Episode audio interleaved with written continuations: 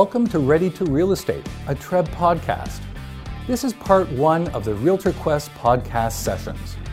These sessions were recorded live at the conference and feature guests Joe Berridge on city building and urban planning, Marc Saltzman on technology in real estate, and Carl Carter Jr. on realtor safety. And now it's over to our host, Jason Mercer. Hi everyone, Jason Mercer, TREB's Chief Market Analyst. Hope you're all doing well today, and we've got a great show lined up for planning and urban design enthusiasts as I'm joined by Joe Berridge, a world renowned expert in the field of urban planning and city building. Joe has built his career as being one of the premier experts in urban planning and design throughout the world.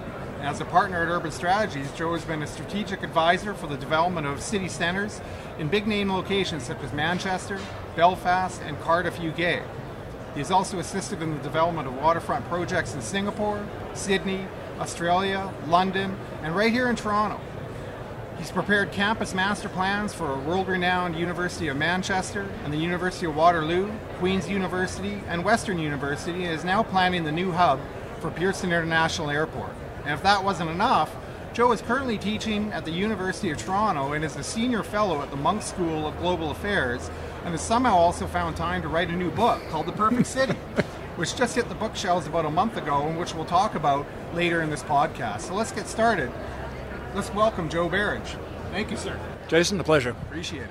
And we've heard a lot, Joe, about uh, how Toronto has become an accidental world class city.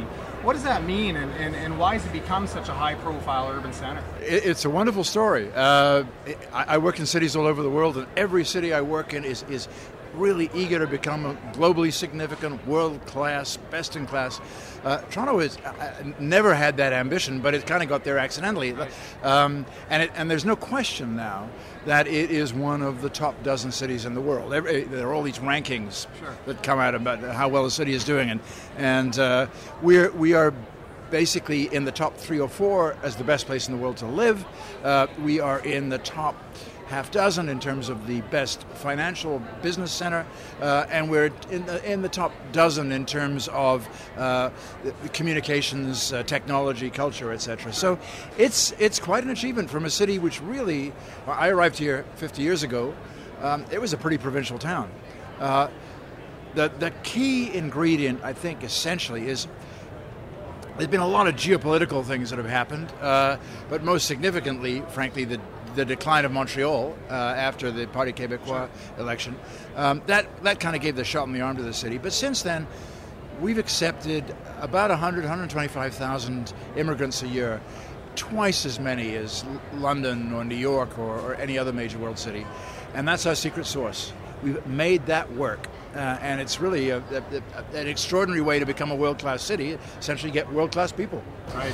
I, I, agree with you too. And, and when I talk to you know, our members and, and publicly about the housing market in particular, um, you know, I think that that's been a constant theme over the last couple of decades. Like when I moved to Toronto to, to go to planning school, coincidentally at U of T, um, I remember coming off the Gardiner and, and onto Spadina Avenue, and we were just starting to see the billboards yeah. go up for City Place and what have you, and we really hadn't got into the, the condo building boom that yep. we've seen now over the last say decade and a half or so. And, and a lot of that has been based on you know the population growth that we've seen and that sort of virtuous circle if you will where people are attracted here not only by our, our ethnic and cultural diversity but also the uh, the economic diversity that we've seen build up. That's right. And and there's also frankly um, it, it's, it's the, the whole question of immigration is a big issue sure uh, to the south of us in the States, in England, and Europe, as you can see from recent elections.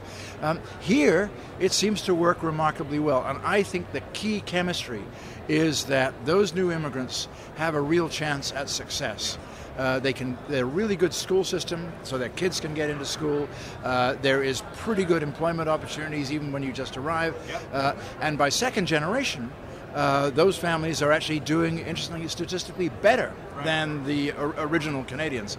Um, so that constant refresh, that constant energy, which of course is the juice of the housing market, which we're here to discuss today, yeah, I mean, 100%. I mean, you see newcomers, you know, and you look at, you know, uh, StatsCan study after StatsCan study shows that, you know, initially a lot of newcomers to the, the GTA will choose to rent, but a, but a great majority of them have ambitions to, to purchase a home, and I think that that's been a, yeah. a, a key driver in that regard.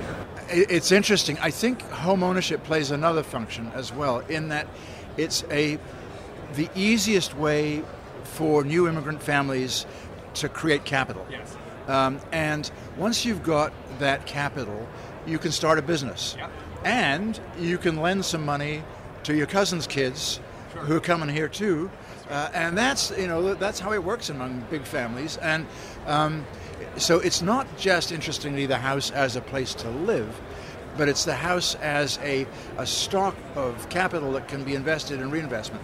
And, and, and obviously, the housing market here has done pretty well. So anybody who, put their money into housing, um, it was a success. It's a bit of a self-fulfilling prophecy. I work in towns which don't have any immigration, um, and the housing market stinks. so Yeah, or it's at least stagnant. I think it's a good point too. If you think about uh, you know housing as an asset, it's tangible. You can touch Yeah, it every yeah, day. yeah. You come home to it versus you know other assets which are a little bit abstract. Perhaps, Well, it's also a Um, problem that, you know, I mean, I, it, when I started my business, I go to the bank uh, and try and borrow some money, Yeah. and they say, Who are you? You know, Yeah. uh, where's your house? okay, if we can attach the house to the loan, we'll That's lend right. you some money. That's right. So uh, it, there's no way that, that your, your your Syrian family who's been here for five years Sure. uh, is going to be able to go and get a, a loan from the bank. If they've got property, they can. Yeah, hundred percent. Now, uh, we kind of went from being an accidental city to a city now that has to plan for the, for the type of growth we're seeing, Well- and, and, and you know, how, how do you foresee this sort of unfolding over the uh, over the next decade or so? Well, this is the big challenge. Um, in a sense, when we were in the juniors, we could get away with kind of stumbling along. Yeah. Uh, now we're in the majors. Uh, I mean, just to give you a sense of the scale here, we are growing at such a rate that the the, the metropolitan area, the urban region area, is now bigger than that of Chicago. yeah, In 2040s, we're going to pass Los Angeles in size. We're going to be the second biggest urban area in North America. I mean, this is incredible. But you can't do this without a really, really good transit system. You can't do this without a really, really good uh, uh, affordable housing program for because housing is going to get more expensive. There's no question about it. Uh, you can't do this without making sure there's enough green space for everybody, that the schools work well, that the libraries are funded, and all that kind of stuff. So uh, these are these are going to be the challenge for the next generation. yeah, I agree. And, and I mean, one of the things that the Trebs have been looking at each year, we release uh, you know a housing outlook and uh, uh, at a larger event at the beginning of the year, and, and we've been sort of augmenting that internal research and, and reporting with uh, with uh, external studies. And one of the things we've certainly been focusing in on is you know the GTA or even broad more broadly to the GGH, and Yeah. you know how we're going to move people and goods around and how that affects housing affordability and what have you. Yeah, I mean, I think I think the the, the, the transit problem is, is is the is the big challenge facing us, and you know, it's fascinating to me.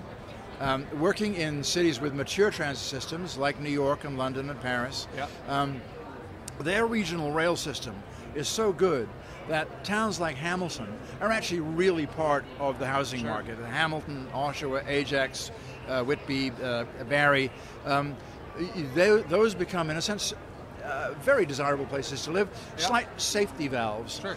But the trick is you got to be able to get there with really good transit in under an hour. Yeah. And, and at that point, they, they, they become Sure. part of the, of the system. So, um, yes, we should be more building a lot more housing in Toronto proper. Yeah. But uh, transit is actually housing policy. Right, and, and, and I agree. And, and, and safety valve is a good uh, uh, a good anecdote Yeah. because if, if you think about you know as we've seen the, the share of people's income required to, Yeah. to cover their mortgage, principal, and interest, say in the in the GTA, there's a direct correlation if you plot them both on a chart between that and the people that have chosen to say move out of the GTA proper and into some of those surrounding areas like Yeah. we mentioned, Hamilton, Kitchener, Barrie, Yep. uh, and what have you. But obviously, ultimately, you know, it leads to more traffic, and we, and we do need those sort of fixed link transit Yeah. alternatives. And I think we've also got to worry about people's quality of life. Yes. I mean, uh, we have people in our office who are commuting in from Hamilton. Yeah. It's tough to have a young family Sure. and do that commute. It really is. It's a lot of strain.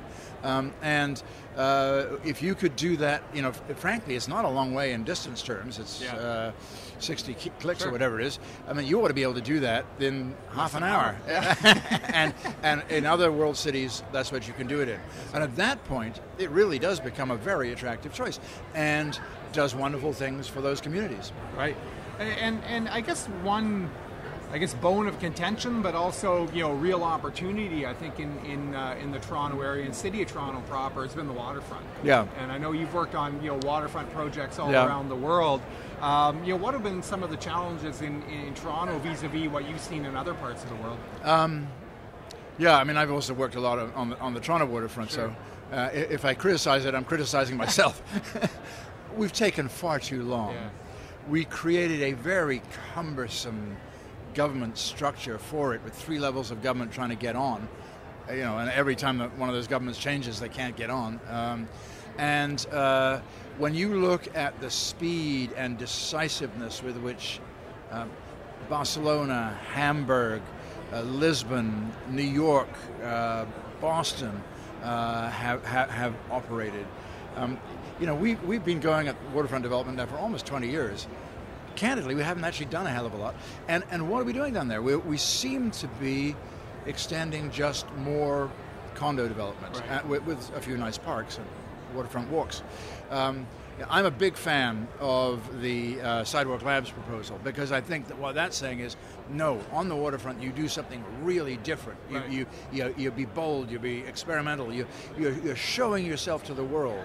And what do you want to show? Just more condo towers? No. Show them something they can't see anywhere else. Sure.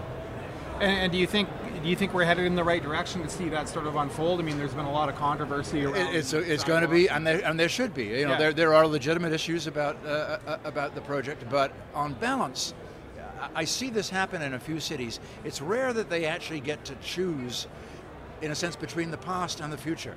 Right. And here's a chance to choose the future. Now, you don't do it foolishly, and you've got to make sure that the public interest is protected. But there's a, you know, you could really, I think, uh, show something here that nobody else has seen. I travel a lot, and it's interesting. Toronto is not top of mind for the rest of the world when you travel, as you all probably know. Um, but what they, they all ask me, what's going on with that sidewalk labs? That's really interesting. Right. And it's captured the world's imagination. And if we kind of uh, stumble and say, oh, well, I don't think so, Right. uh, it's going to be a big black mark against us. Yeah, and I guess if you, if you think about Toronto as an emerging tech hub, and then if you can't make something happen with this with this proposal, I mean, th- that's where you. Toronto is an enormously successful tech hub. It's doing wonderfully without Google, without Amazon. Uh, but I think there's an ecology in the way in which big and small work here. Right. And I think we would do even more wonderfully with uh, Google, maybe even with a bit of Amazon too. Sure. Um, switching gears a little bit because you've been working also uh, uh, on the Pearson Airport area Yeah. and sort of thinking about that as a as an economic driver of the region and, and the new Pearson hub. Maybe you can talk about that in a little bit more. Yeah, well, the, where we're sitting right now in the in the Toronto Congress Center is just a mile or two from uh, the airport. Sure. This area is actually the biggest employment zone in Canada after uh, downtown Toronto. Right. Uh, there more people work in this area than work in um, Vancouver and Montreal's downtown combined. So uh, the, the, the problem we've got is that that sets up a lot of travel demands. The airport is growing faster than any airport in the world. Can you believe that? Little old Toronto. Right. Uh, we're shooting ahead. It's, it's the fifth best connected airport in the world. Um, this is a sign of that, that accidental metropolis Right. becoming a really powerful place. Um, but you just can't get here anymore. And you can't, the, the problem is not on getting the planes to take off. Yep. The problem is getting the people to the airport. Right, right, so right. we have got to fix that very boldly. And the idea that the GTAA, Greater Toronto Airports Authority, are putting forward is to build a new transit hub right in uh, the, the, uh, the airport complex. So that we'll be connected by hopefully, uh, obviously, right now the, the uh, Airport Express, but also the uh, Eglinton line, Yeah. one looks forward, Mississauga Busway, potentially the Finch line in the future, uh, and we've got the GO line that runs tantalizingly close to the airport. You know, a kilometer away. You know, is there some clever way we can bring that in Sure. too? Uh, and, and, and are certainly moving into a, an era where we have to plan for this growth um, over time. And we've been talking about uh, you know the idea of an airport hub. And, uh, and, and, and, and, seen more transit development in order to move people and goods in Yeah. and out of this area, which you said is you know the, the, the second largest employment area in Canada, Right. and certainly in Toronto after after the the, The downtown. downtown core. Now, I mean that involves a lot of different levels of government Yeah. and, and, players and. And uh, are, are most people on side, or have there been some friction points as we were? No, I think this, I think generally people recognize this has got to happen. It's interesting. The airport is now an absolutely critical piece of economic infrastructure for a city. You know, our little business, we're 70 people, we work all over the world. Yep. We can only be located in Toronto. Right. Uh, and interestingly, there aren't actually very many American cities we could be located in. Um, so uh, if you if that uh, airport's function is constrained by the fact that you just can't get there, Right. that's a problem. Um, so yes, the, the GTAA I think are, are very well regarded by uh, governments. Uh, They are a federal organization, uh, very close c- connections with uh, the, the province. They, they sit rather awkwardly, almost in three cities. Uh, so uh, getting those folks together is a very important challenge as well. But this isn't. This is really a project for Canada. Right. Um, you know, Toronto's accidental metropolis is actually the place that pays the bills for the rest of the country. You'd better make sure this place is working well.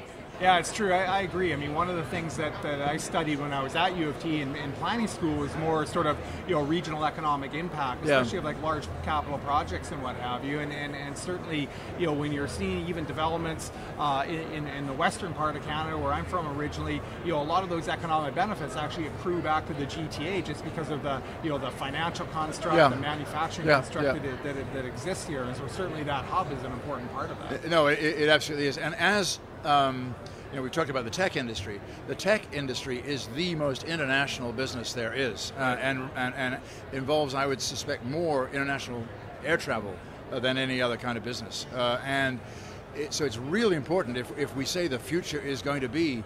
Uh, in the knowledge industries, then you've got to be able to move that knowledge around from city to city, from country to country. Sure. And, uh, you know, I, I got to tell you, I could talk all day with you about this stuff, but I know, I mean, you're here at, at Realtor Quest today to, to do a presentation, and, and a lot of that presentation, I think, is centered around the uh, the new book Yep. uh, that you've just uh, that you've just published. And I know people can uh, can uh, uh, uh, purchase the book here today, and, and, and I encourage them all to do so because I mean, it's a it's a very interesting topic. But before we wrap it up, maybe uh, maybe tell us a little bit about specifically uh, uh, your book, the the Perfect City. Well, I uh, you asked me how I had the time to write it. I spent a lot of time on airplanes. Yeah. so, um, and I, I've worked. I've been incredibly fortunate. I've worked in cities all over the world, and when I go to them, they're all kind of the same. In an interesting, they're like machines. They got downtowns, they got airports, they got transit systems, they got waterfronts, uh, they've got poor areas, they've got rich areas, uh, and you have to figure out how does this machine work, Right. and it's slightly different in every city. So I wanted to kind of capture that. And then ask the question okay, so if this is a machine, it's also a machine, by the way, which people call home. Right. So you better make it a really nice home That's right. machine. Um, if that's the case, who does what better? So it, it, nobody's going to say that Toronto does uh, transit better. Um, best place that does transit. I, I mean, I went to Shanghai, um, working there. I mean, it's absurd. They had no subways at all in um, in, in, in uh, 1995. They've now got the biggest system in the world, uh, and you know, so they know how to do that. But but also in terms of real comparables, London, England has a very sensible transportation management and development system. Who does affordable housing best? Interestingly, right now, probably New York City uh, in terms of big cities. They're very imaginative opening up of new land, very imaginative financing, big emphasis on rental housing Right. uh, to, to, to meet the affordable housing gap. Um, who, uh, who does culture best in the world? And it's fascinating to watch cities like, uh, like Singapore compete with Hong Kong to be the cultural capital of, of, of, the, of the east of Asia. Um, and then you come back to our fine town. Who does immigration settlement most successfully? Without a doubt, us. We, we as I said, settle twice the number of immigrants of any other city in the world every year. Uh, and wh- how do we do it? There's some magic chemistry of uh, being, I think, really quite friendly and open people. Uh, and in a sense, almost culturally, that's kind of the way we are. Um, but we have really good public schools. Uh, we have really good public libraries. We have really good parks. We have r- safe streets, and that means that the, what what do immigrants families want to do? They want to thrive. They want to grow their family. Uh, they want to earn a good living. They want to make sure their kids are educated. They want to make sure they've got good health care. Well, interestingly, that package is not available in a hell of a lot of cities. Sure. It's, it's really, in, in terms of the cities I looked at, only Sydney, which is kind of our Australian cousin, Yep. Offers the same kind of package and has the same kind of culture. But frankly, being an immigrant in London or New York, it's tough. Being an immigrant in Singapore or Shanghai, uh, not even sure you can be. You know, uh, it, it, so uh, it's just been. So what I said is, okay, if you could put all the best of everywhere, you'd have the perfect city. Doesn't exist, of course. Of course, yeah. Uh, but each city is perfect in, its their own own way. way. Yeah, I agree, and I mean, I think that that was a nice way to you know bring it back to the Toronto area. And people often ask me, you know, why do we see you know so many condos, or why is the housing Yeah. market so so tight, even with the little bit of a slowdown we've seen over the last year or so. And, and part of the reason is is that you know people want to move to Toronto for Yeah. a number of different reasons. Yeah. But I think it gets back to that ethnic, cultural, economic diversity that we've seen build up.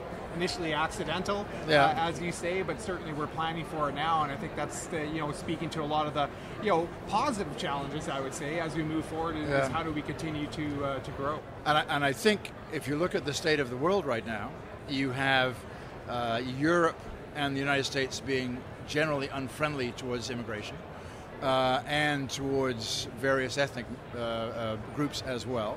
Um, and you have two uh, leaders uh, in, in well, the, the former leader in England and probably the future one, and the one in the United States, both campaigning on a kind of almost white nationalist program. Um, you know, we, w for whatever reason, it doesn't bother us here. So what it does mean is that we're going to get more and more people coming here. The best advertisement for our universities are Trump and Theresa May and Brexit. Uh, that's why people want to come and study here.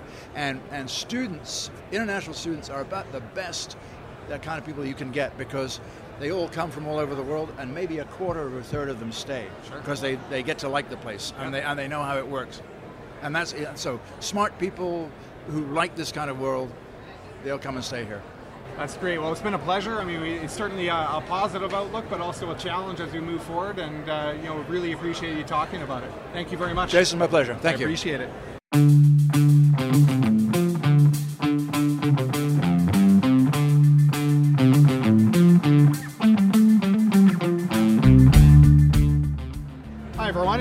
Mercer, Treb's Chief Market Analyst, and I'm here at RealtorQuest, Canada's largest real estate conference and trade show, and I hope you're all doing well today. And we've got a wonderful show lined up, especially for all the techies listening, because I'm joined by tech guru Marc Saltzman. Marc Saltzman is the author, speaker, journalist, and host of the new CNBC show Tech Impact.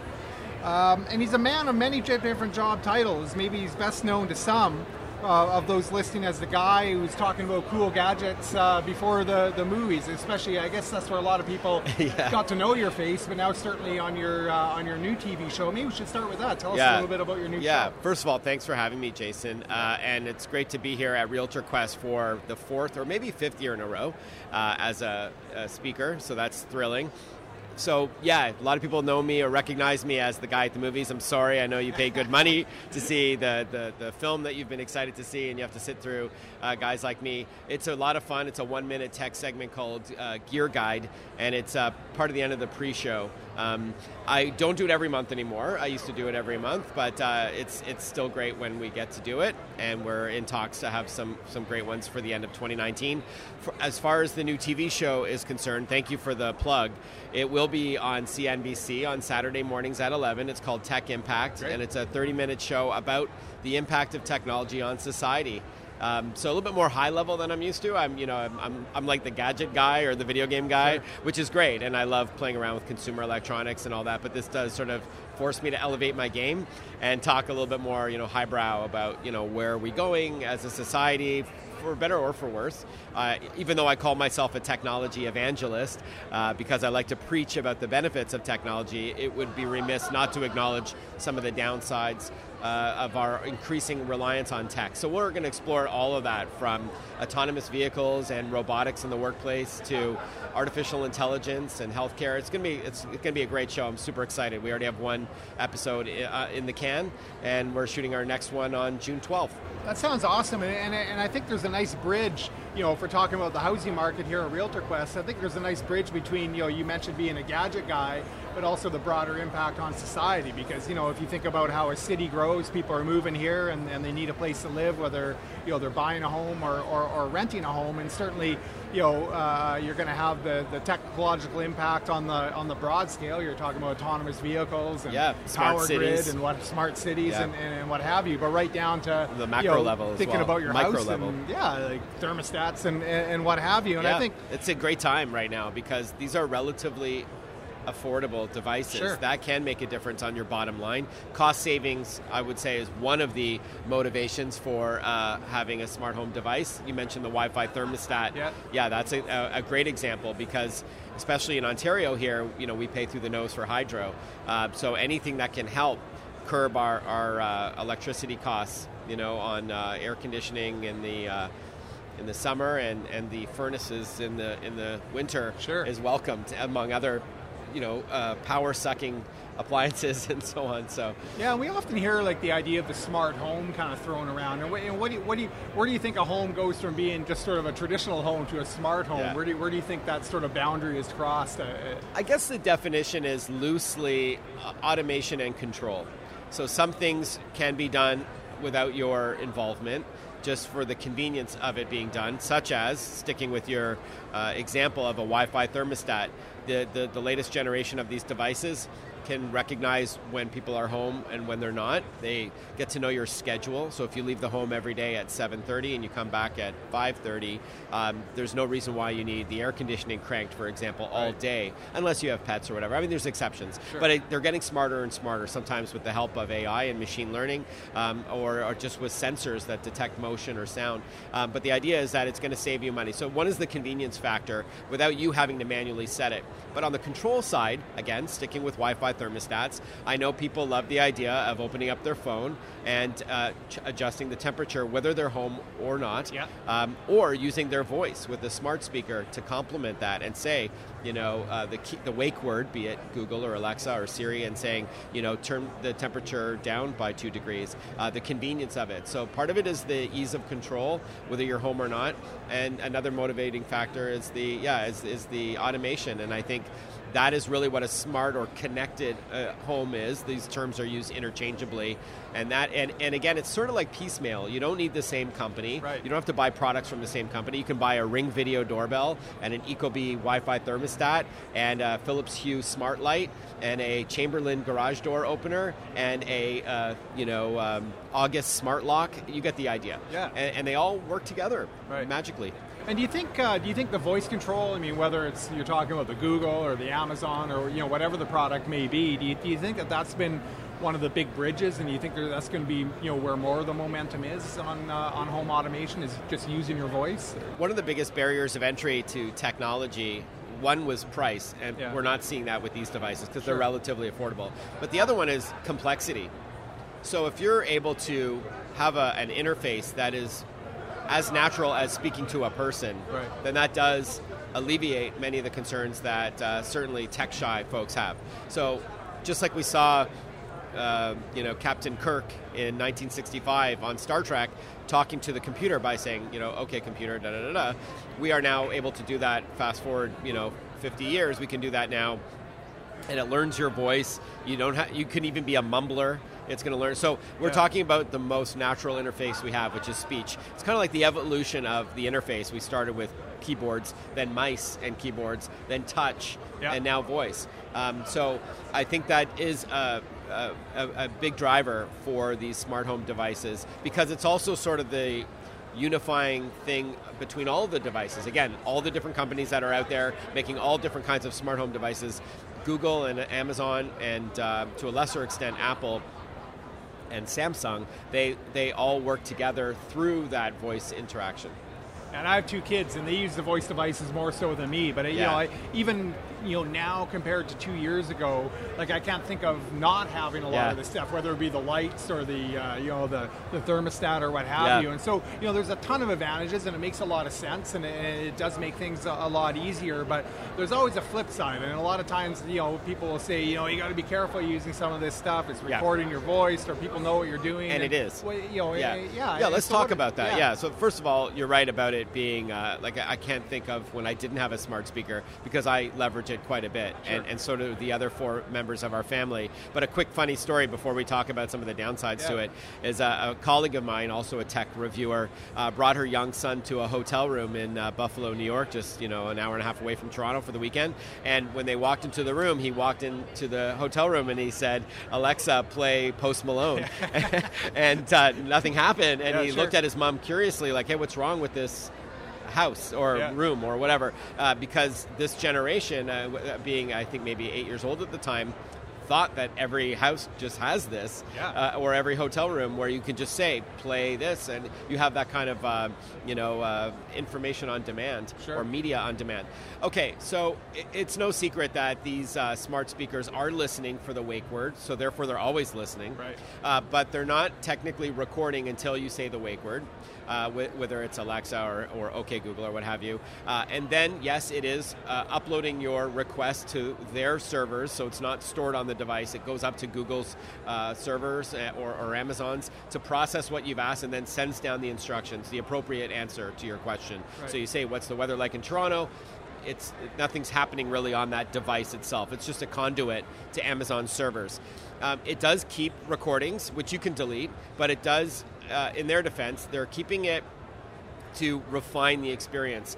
I said earlier you can even be a mumbler. My youngest son Ethan, who's 15, my wife and I can't understand him, but somehow his Google speaker in his room does. Because and then once I deleted all of the recordings, just as a, for an article I was writing, Yeah. and then it didn't understand him at the beginning again. so it does work. It does it does get smarter as you use it, but uh, it is listening all the time. There are, there is, however, on all smart speakers and smart displays, a button that you can activate that disables the microphone, it kind of defeats the purpose Right. of having a hands-free thing. Like you know, you're making dinner for the kids, you want to ask uh, to turn on the oven if it is connected to your smart oven to 450 degrees, kind of thing.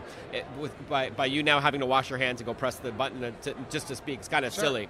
Uh, the other issue is is data privacy. Um, i- i- again, it's no secret, and these companies don't uh, make it a secret that it is trying to dish up relevant information to you. Right. So if you are logged into your Google speaker into the same account that you're logged into your Chrome browser on your laptop, and you did a, and you asked your Chrome speaker, "Hey, what's the weather like in Miami?" Yeah.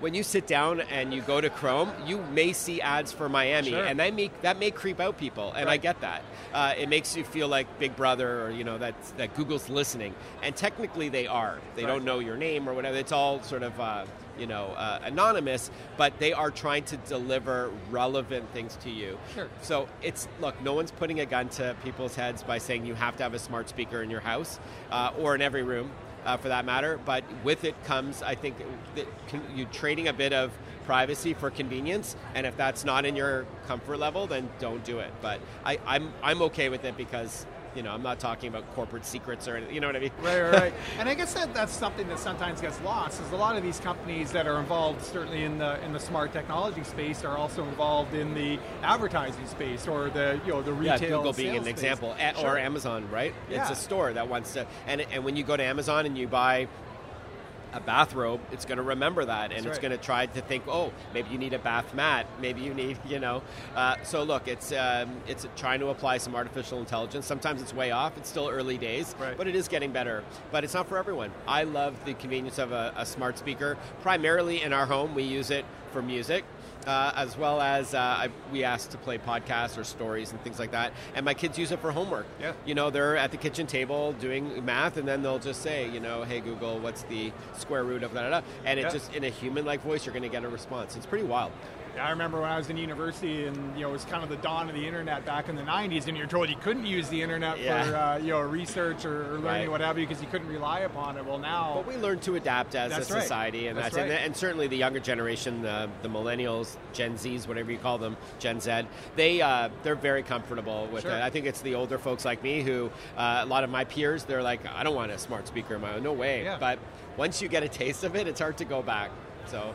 Yeah, and, and we've talked a lot about you know the, the, the, the benefits of how it you know helps society at large and how it helps you know the average uh, you know household in the in the Greater Toronto area. But you know we're here at Realtor Quest today, and certainly uh, you know a lot of our members are, are looking to help people buy a home or, or help people sell a home or, or, or both. And sort of how can they uh, I guess integrate you know the notion of smart technology or certainly at least knowledge of smart technologies into their day to day, whether they're working with buyers or sellers. How do you see that yeah. Taking so, place? so I think real estate agents and brokers can can leverage th- these uh, smart technologies both uh, for their own work and uh, and, and and as well as trying to, to sell a home, for example, to a client. For their own sake, for example, a lot of people know uh, or don't know rather that you can ask your smart speaker how long is it going to take for me to get to the office, and it's going to give you a different answer every time because it's looking at traffic in real time. So you should be taking advantage of these tools. This is really what we're talking about. Technology is a tool, a tool in your arsenal. So to make a, a a real estate agent or broker's life more manageable, spending less time on the road, use these technologies that are going to help you out. Use Waze and Google in the car as well, and that kind of thing, because time is money. Sure. Uh, when you're trying to talk to a client and you've identified that tech is a big priority for them, and there's been numerous surveys that have found that aside from location, which is still the number one amenity Sure. uh, as a good location, um, next to that is is tech. Uh, it's it's usually in the top three. People who are buying a new home, especially the younger generation, they want the amenities of having you know good fast Wi-Fi, even above many other uh, amenities that are, are more traditional, uh, as well as smart home tech. So if you're selling a home to someone and you're walking throughout the home, you may nonchalantly point out that they've got you know uh, a smart oven here that's Right. included in the home and that will text you when the chicken is ready kind of thing or you might walk by a, a nest thermostat and say hey this is hey this is good here because this is going to save you up to 23% on your annual heating and cooling bills so if a, if a broker or an agent knows um, the benefits of them and they know that it's um, uh, of interest to the potential buyer they can leverage that on the flip side if they're walking through an older home uh, or just a home that doesn't have a lot of tech you can drop you can remind them that uh, this is all DIY off the shelf devices that are very easy to install. Right. You don't need to retrofit a home or anything like that. It's all wireless too. You don't have Yeah. to fish cables through the wall. There might be a mis- uh, misconception that that's needed. So you would just remind them, hey, there's so much opportunity here. Use the standard lines that like I know friends of mine all use. You know, good bones and all that. Yeah. but uh, but say, hey, look, but this is a, this is a perfect property to have. An, you know, it may not have a, a multi-camera alarm uh, video uh, system and alarm Sure. system, but that's super inexpensive. And hey, you know what? I'll I'll buy it. I'll Yeah. buy it for you.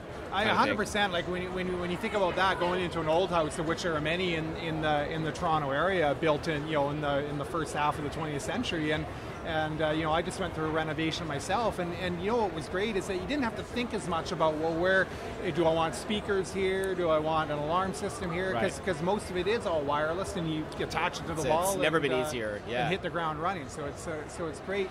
if the Wi-Fi signal, for example, is bad uh, in a home because it's got concrete walls, it's a hundred-year-old uh, GTA home or whatever, you could say, hey, uh, just put in a mesh system for Yeah. 150 bucks. It's uh, the next generation Wi-Fi with all these little pods that you put around the Yeah. home. They all wirelessly make that handshake back to the router, and you're helping your range and no more dead zones. That's You know, you could you could drop those kinds of things if it's Sure. uh, you know if it's of interest to your client. If they have no interest in tech, obviously it's not going to be relevant. Right. And then uh, again, when you're representing a seller, you know, you may want to recommend, hey, have it, having this here to give the impression that it's modern. Like, you know, put the mesh system out front instead of hiding it, as some people do, which does impact the signal, by the way, because you want to give the impression that you're, you know, um, obviously you want to broaden the appeal of your home, and you may want to showcase some tech that may otherwise be buried because it may be of interest if the surveys are correct uh, to young buyers. They want to see that out there. Sure.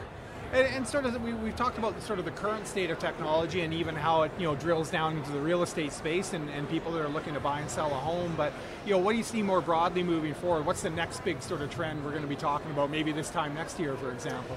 So I think we're going to migrate from smart speakers to smart screens. So not only do you hear an answer uh, about the weather, to stick with that earlier example, but you're also going to see a seven day forecast. So um, Google and Amazon uh, have a couple of these now. I think they're going to become more and more popular. They're you know usually about 150 bucks, so it's not very expensive. I, I do envision that we're going to in almost every room have uh, something like this. And then for new builds, uh, they're going to add the wiring, uh, you know, before you know, like to basically outfit every room with the uh, a microphone you know, again, it's not for everyone. That may freak somebody out, sure. but the idea is uh, so we're going to start seeing smart speakers evolve into several products that have built-in smart uh, devices, like a thermostat that has built-in Alexa, or even a shower faucet, yeah. believe it or not, uh, to um, smart displays. I think 5G is going to change the game when it's fully realized. That may lead to the third generation of cord cutting. Right. We've already cut our landline and we've cut our cable in many cases. We may cut our home, our home Wi-Fi. We may sure. not need to pay an ISP when you're getting faster speeds through your cellular carrier. Right. So that's going to be interesting over the next, maybe in a year from now, we'll be almost there. Yeah. I think smart displays um, are and products that have smart speakers built in, and just again, just the. Um, you know, just the mainstreamization, if you will, of smart home tech. You're, you can now buy them at uh, like at Home Depot, and it's sure. not like you don't have to go to a tech store anymore to buy these off-the-shelf devices that can save you money. So a lot more automation, a lot more, uh, you know, we, people like smart homes for security and safety, convenience, as we talked about, and cost savings. So by doubling down on those three, we're going to just see a lot more cool stuff coming. Yeah, and just thinking about you know the membership of the Toronto Real Estate Board, and, and obviously you know one of the big things they're doing is sort of going from client to client, house to house, and so that involves a lot of driving around. So, so where do you see the, the, the space evolving with regard to uh, you know smart vehicles, eventually autonomous vehicles? Yeah, we're still you? a few years away. It's a great question. Um, uh, right now, we have uh, semi-autonomous technologies where it will gas and brake for you and keep you in your lane. Right. Is kind of where we're at, uh, which is convenient. Uh, but obviously, down the road, pardon the pun, uh, we will have fully autonomous or level five vehicles right. that will literally drive you from point A to point B. But I still think we're maybe 10 years away from that. Right. There's also legislative hurdles and things like that. So, yeah, I think as a real estate agent or broker who spends a lot of time on the road, that's certainly going to make life easier because theoretically they're going to be able to work in between destinations. Sure. You know, as a journalist, uh, I often take the subway instead of driving downtown from where I live in Thornhill because I want to get uh, an article done on the way downtown yep. and an article done on the way back up. And I could see the appeal of working on a tablet or a lightweight laptop uh, while your vehicle drives you, but I still think we're a few years away from that. And it won't be perfect either, but in theory, it will be safer than human drivers, which human error accounts for 95.5% of all car accidents. So if uh, if, if, we're willing to trust technology a little bit, it's it's going to be better than that for sure. Yeah, and I agree. I mean, you know, just thinking about, it, I used to take the subway to and from work, and and uh, you know, I lost something when I started driving to work in the sense that you know whether it was reading the newspaper or reading a book, or but you become less productive. Yeah. And, and you'll gain some of that back over the years as more and more people are driving. Especially living in Toronto, like the idea of a you know we some people I know commute up to two hours each way. Yeah. I mean that quality of life. I'm sorry, like that's it, it's terrible if you don't have a choice and you just succumb to it. But I mean, that, that's time that you could be doing what you like, right? right. You know, whether it's your own uh, downtime or you know whatever or productivity. But it, it, that's a real waste, and it's not great on the environment with all the idling at you sure. know on the Don Valley, and you know so if, if autonomous vehicles can help alleviate congestion, as well as things like delivery drones. I'm all for it. I don't want to see any loss of jobs. Yeah. Um, you know, and it will create more jobs too, by the way. But we may start seeing over time, you know, fewer truck drivers, actual human drivers, sure. uh, and fewer couriers. Um, but we're still a, a, few years away from that. And I guess that's been the other front too, is not only the autonomous vehicle, but the autonomous electric vehicle too. Right. And, and we're making great yeah. advances on the It's a great time front. to be alive, man. It's, yeah. it's pretty wild. And yeah, of course, I love this stuff. I'm a techie, it's my job. Sure. But it's fascinating and it, it, it's evolving so rapidly. I've been covering tech for 25 years professionally. 23 years full time. But it's amazing what I've seen just in a quarter century. Like, uh, and and it's just accelerating too. It's evolving so rapidly. It's really wild.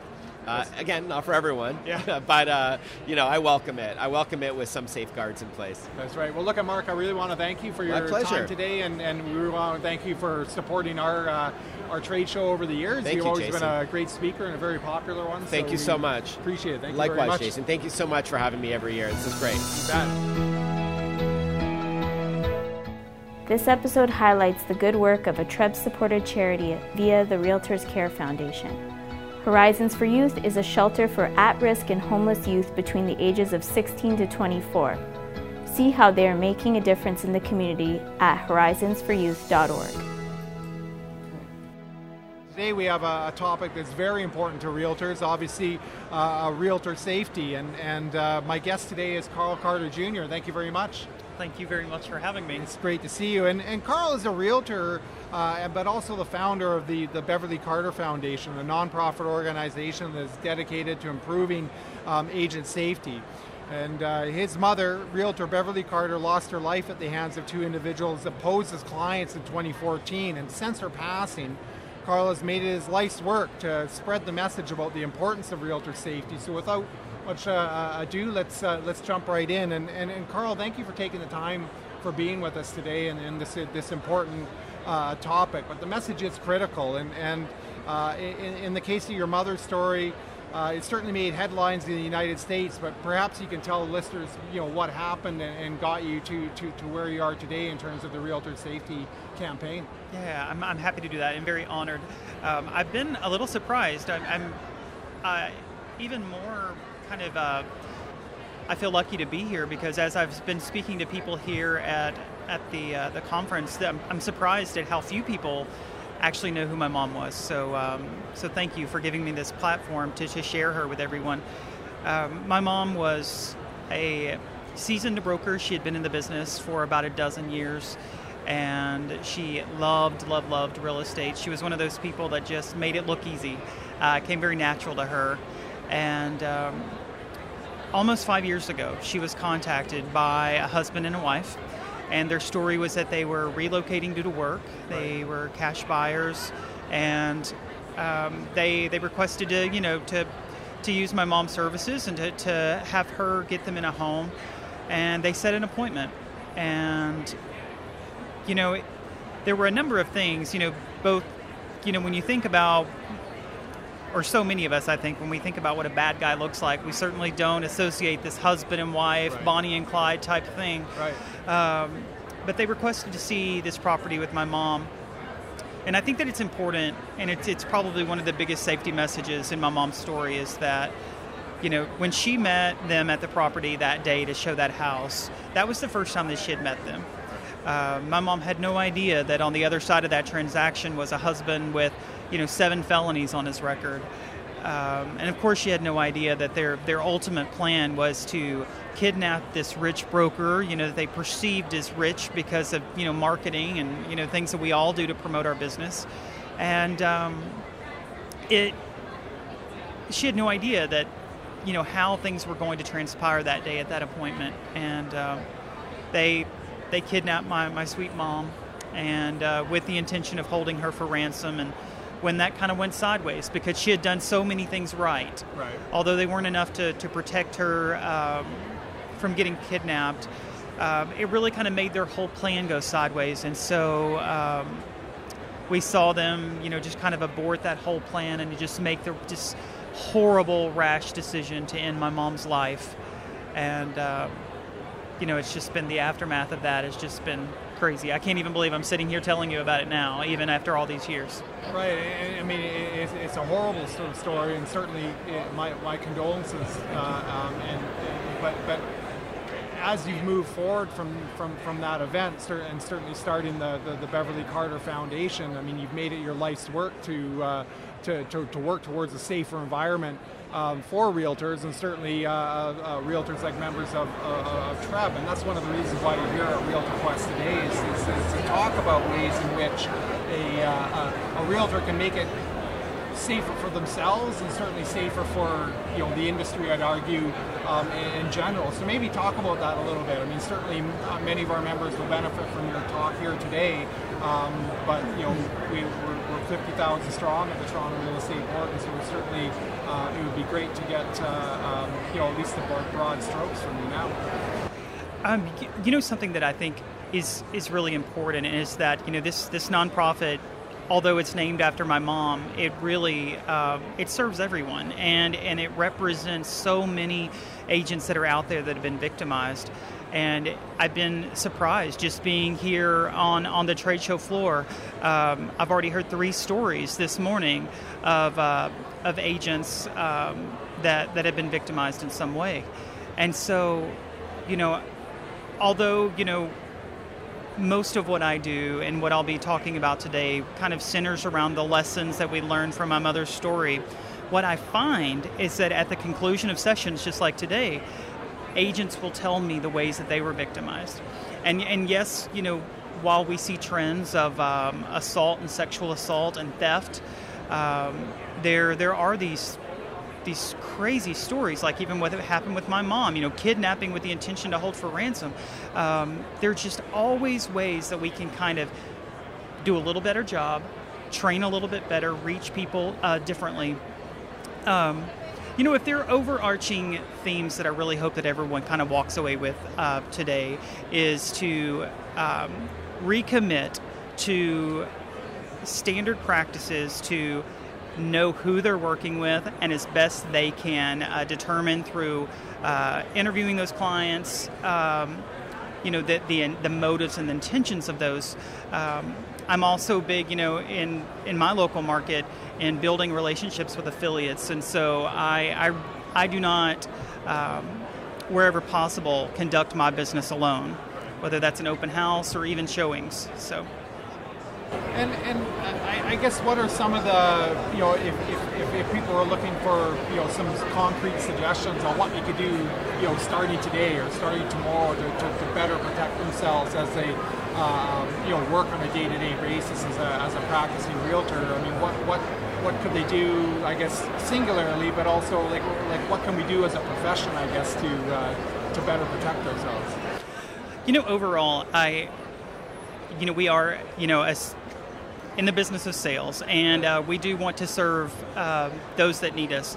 But as an industry, I think we we really can do a better job of not being you know you hear people talk about pop tart agents. You know the phone rings and we throw all caution to the wind for the you know this this prospect of um, making a commission. And I I really think that um, that we can all do a better job in just hitting that pause button. Um, and then to get a little bit more specific than that, you know, what what was beneficial for me in my business and then building out these educational materials for the nonprofit is actually instead of just kind of feeling overwhelmed by wow safety's a big topic there's a lot of opportunity here for me to tighten up is to just think about my business and times in my business that i felt particularly vulnerable. And um, and so for me personally, I've felt most vulnerable when I'm at an open house in a rural area. So what I started doing is that I would just identify those moments okay then how can i make that safer and so that's what we've done with the nonprofit is that we've built out based on these different tasks that we do every day uh, ways that we can incorporate safety time management, time savings uh, methods to uh, to hopefully appeal to people and make their business run a little better too. So. And, and, and, so, sort of moving beyond, you know, just the, the, the specific topic of realtor safety and, and, thinking back to your foundation, the Beverly Carter Foundation, tell us a little bit more about it, it, it, its initiatives, um, you know, over time, and, and, what you plan moving forward as well.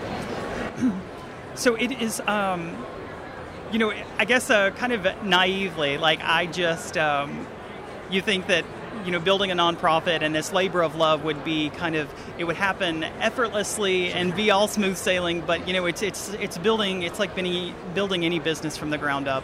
Um, i'll say you know when you ask a, a, room full of agents, you know, what's what's you know the most challenging things about being an agent? You know, so often, at least within those top two or three, you're going to hear that some of the challenges are other agents. but um, you know, to counter that, um, it's also such an amazing group of, of people. And when we need to rally together, whether that's you know, help, you know, helping people that have been, you know. Um, victimized or you know have been affected by natural disasters or whatever it may be, uh, we we all rally together, and so we've truly felt that support. Um, what we do with a nonprofit is we give victims like myself uh, a platform to share their story in a safe way okay. that isn't exploitative. They control their own narrative. There are a lot of people that have stories, they don't know how to share them. Um, they do have that fear of being exploited. Um, and so it's a safe place for that. We found with this nonprofit, and you know, we hear so so much about the, the power of storytelling with us, you know, building our brands, but it's also maybe even more important with this nonprofit. Uh, stories, uh, I believe, uh, change lives, and for what we're doing, I think stories change and save lives. So um, it's it's not just my mother's story. So we, we have this platform of, of giving victims, you know, the ability to, to share, and also, you know, it's it's important to me because it's my mom's name on it that we're not going out and scaring the heck out of people. That we're not. You know, I'm not standing on a stage and making everyone want to get out of the business because that doesn't honor my mom and it doesn't help anyone. Right. Um, but um, it's really important that we come from a place of love, and I know that sounds a little hokey, but I, truly mean it because uh, I think people trust us and they know that we just simply do not want what happened to my mom to happen again. Um, but from the, the actual day to day, we have a, a, a pretty extensive uh, library of videos that, that we make available um, free. Um, we have a lot of tip sheets, and what we're trying to do is to get everything built in a way that that they're super um, scalable and um, and then also you know easy to kind of pull off the shelf so that if it's a if it's a brokerage and they want to just you know play a one minute video on safety in their sales meeting um, they can do that without it being a big production um, you know the, the problem with safety is that it's not you know it's not a sexy topic. Um, and so it's it's hard whenever you know I hear it universally from brokerages everywhere that you know if we have a safety class, it's really hard to get people to come, and it's because it's because you know it safety just makes us feel ick, and it's a harsh reminder of the, what can happen and what can go wrong.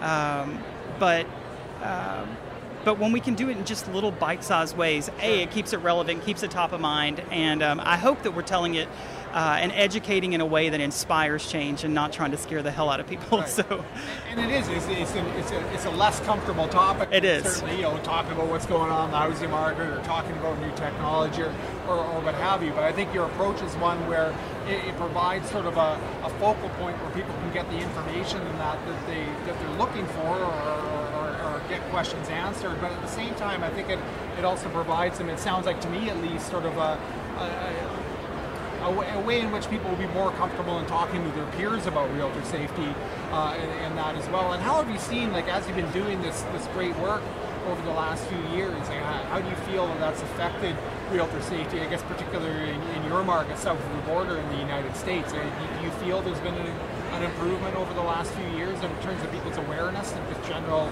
safety? Or I'm cautiously optimistic. I should I, I should say. Um, I I can't say enough about how how much I've seen the National Association of Realtors and even certain large associations and boards um, implement programs that were not there, you know, prior to, to what happened to my mom.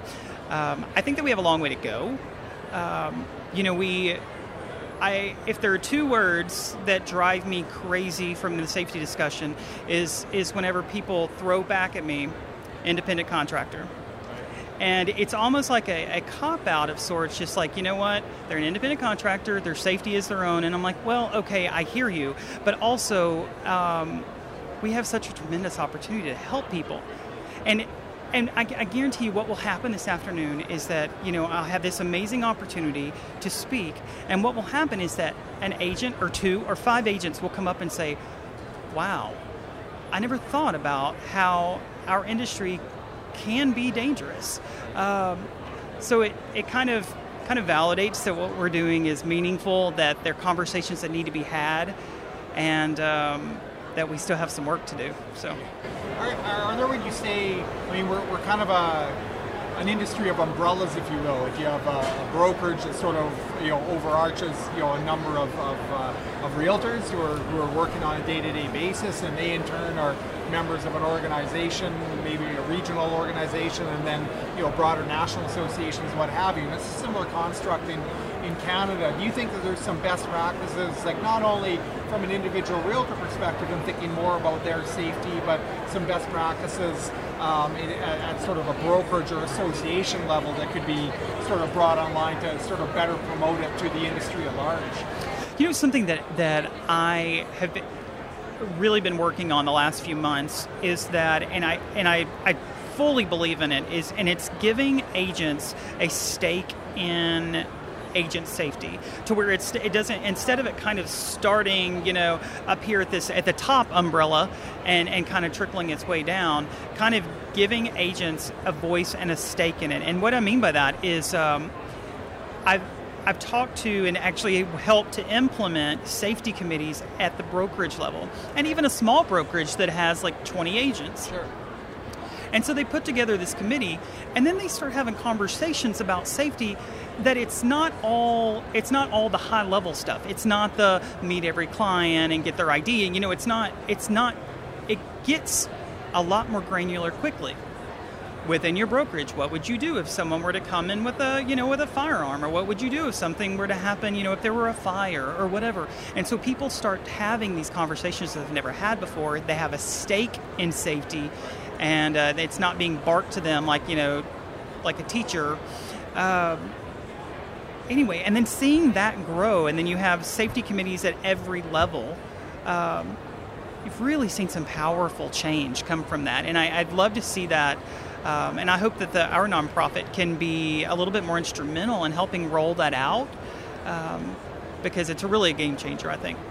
Right, and, and so we talked a lot about certainly what your what your organization is doing for you know realtors and, and, the industry, but I guess the other way around, sort of the flip side of the coin, is, is, is how can realtors get involved with the Beverly Carter Foundation, and how does that work in terms of you know people getting involved and taking an active role there and, and, promoting realtor safety and what have you? Yeah, so we love, love, love anyone that wants to get involved. If you have a heart for this and for safety, uh, there are a hundred different ways that you can help.